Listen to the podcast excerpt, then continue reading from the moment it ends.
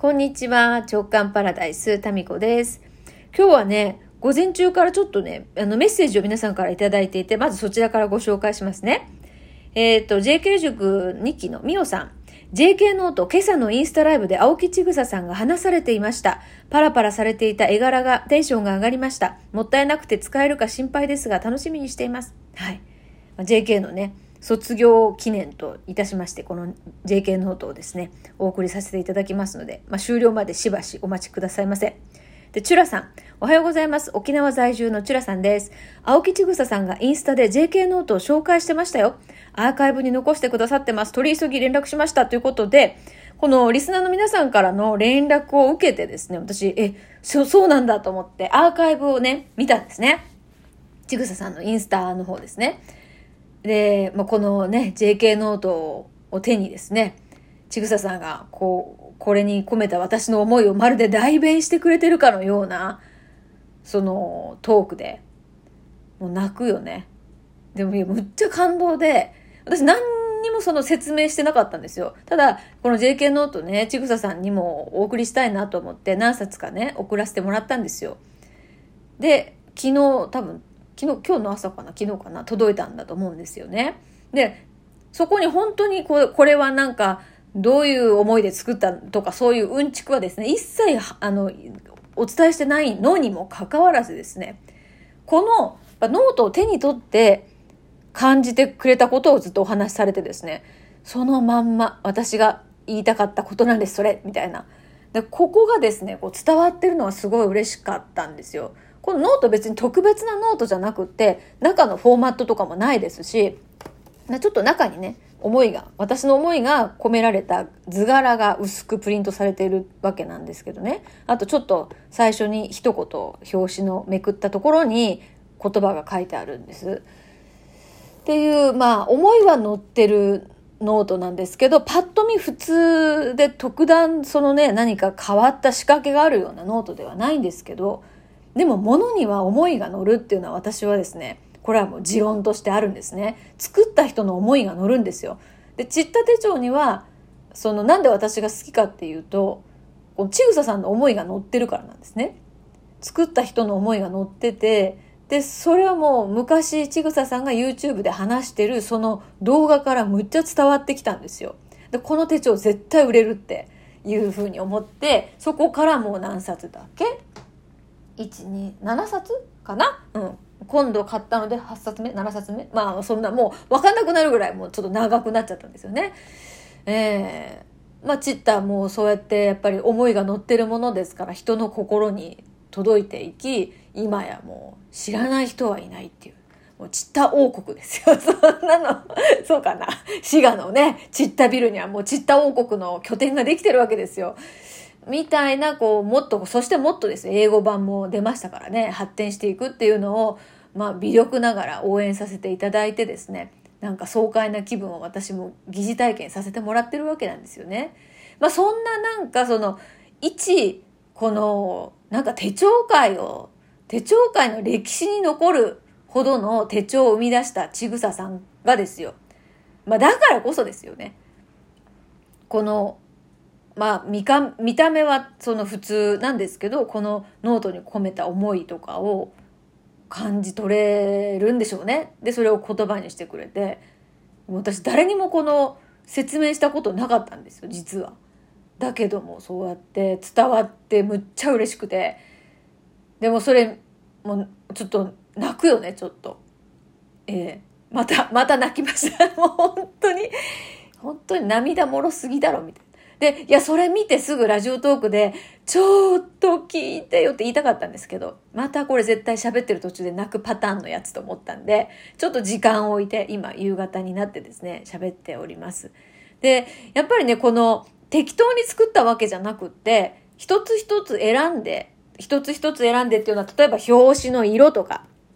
素材とか、中のその枚数、なんか薄いノートだと、ななんかちょっとね、安っぽいかなと。安っぽいのにしたくなかったので、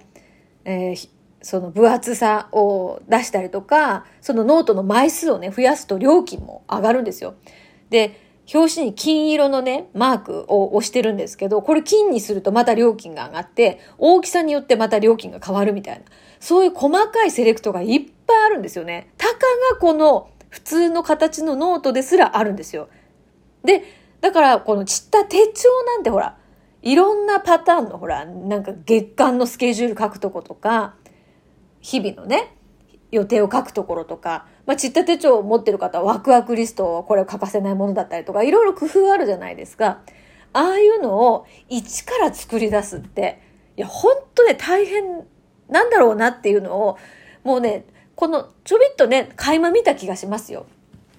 もう本当よ、ノートの角、角を丸くするか、さ丸くするならその角度はどれぐらいの丸さなのかとか、こういうのを一個一個決めていかなきゃいけないんだなっていうのを、このノートで私は学びましたね。体験しました。で、もこれましてや手帳とかになると本当にもう選ぶ、その場所がいっぱいあるわけですよ。ここもうどうしますかどうしますかっていうのを決めていっての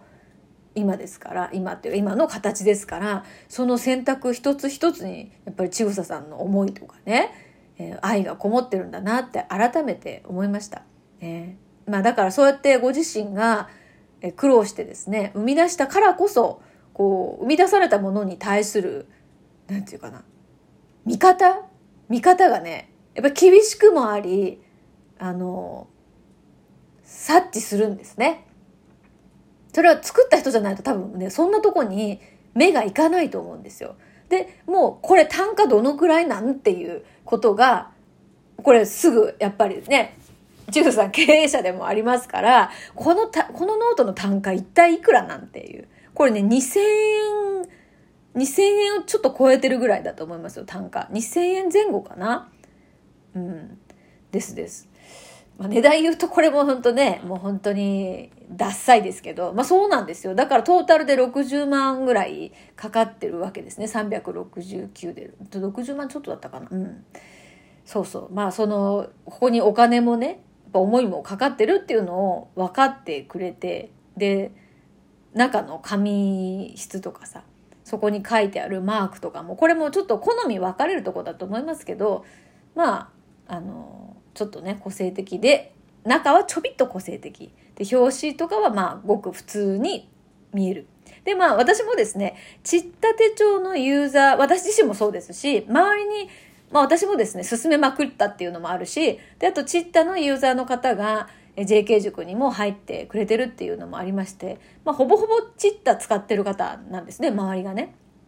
でチッった手帳のこのカラーって毎年変わっていくじゃないですか。で、すごい鮮やかなので、で、その散った手帳と、特にね、あの、2022年は、えー、鮭オレンジじゃなくて、マーベ、え、っと、マンダリンオレンジだ。マンダリンオレンジと、私が勝手に鮭オレンジとかって言っても えー、マンダリンオレンジと、マーベラスピンクって英語版が新色かな。で、とにかくカラフルなので、それに合うように、っていう勝手な私の勝手なコラボです。私の中の勝手なコラボで紺色にしたっていう、まあそういう流れもあるんですよ。チッタと一緒に持った時に、その邪魔しないような色をね、選んだわけです。はい。まあ、そんなこんなで、まあ頭の中に浮かんだアイデアとか思いを実際に物に、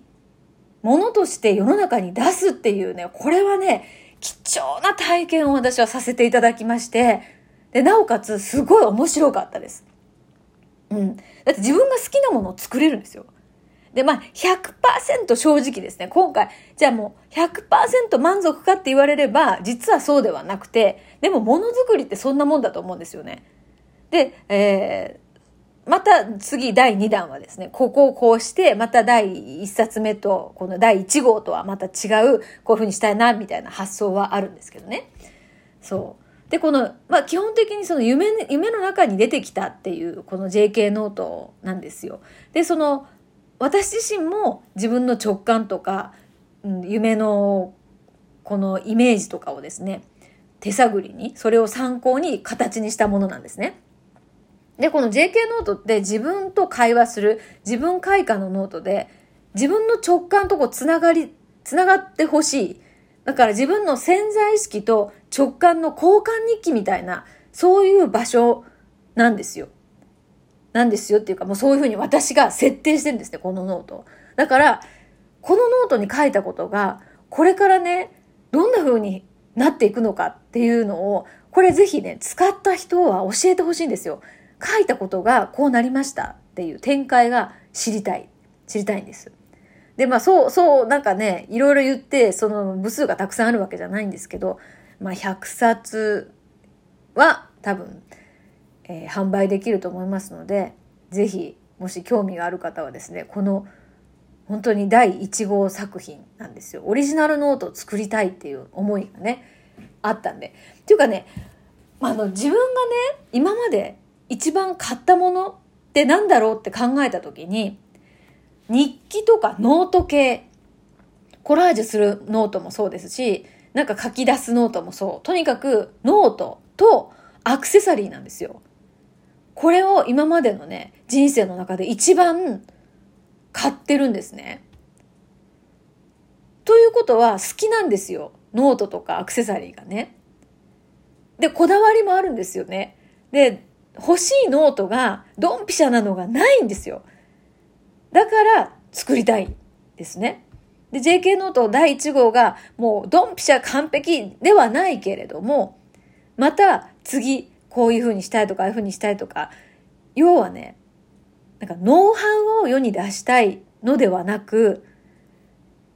その場所自分と会話するノートっていう場所を作り出したいんですね。だからノート書かなきゃいけないとかそういうことじゃなくて、なんか綺麗なノートだからつい開いてなんか書きたくなるみたいな、なんかそういうノートをですね、これからもちょっと作っていきたいなと、まあ思っておりますんで、えー、まあこの行く末をですね、ぜひ見守っていっていただければなと思っております。